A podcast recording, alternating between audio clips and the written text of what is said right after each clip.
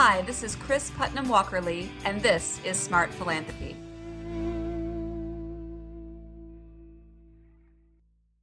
One of the best ways to increase the impact of your grant making is to leverage the funding and expertise of other foundations by developing funding partnerships.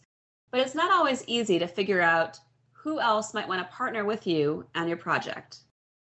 In my experience, there are six easy ways to identify possible funders to support you in your work. The first is to ask the staff of your local regional association of grantmakers.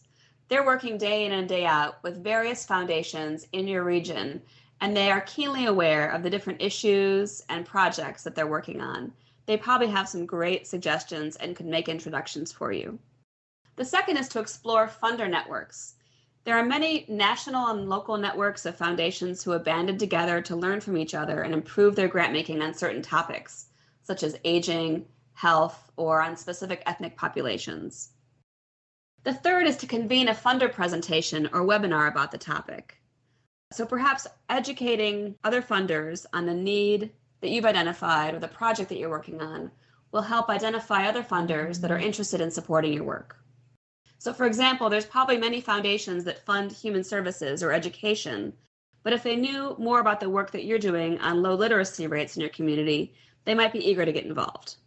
The fourth strategy for identifying funding partners is to ask your grantees. Trust me, your grantees are hustling to find funders to fund their issues. They are likely very aware of other funders in your community or statewide or nationally that might be interested in supporting your work. The fifth thing you can do is to utilize funder databases, such as the Foundation Center, which has an online directory that you can use to identify other funders either in your community or nationally that are interested in the same topics that you are.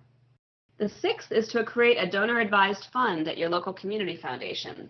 Funding partners don't have to be foundations, they could be individuals. You could set up a donor advised fund to support your effort, and a community foundation can help you identify people or families who might be interested in supporting it. So, one question I have for you is how do you identify potential funding partners? And do you have needs right now where you could benefit from leveraging other funders, their mm-hmm. resources, and their knowledge and expertise. So let me leave you with these two questions. If you look at your current grant making portfolio, what could benefit from additional funding, and how will you locate these funding partners?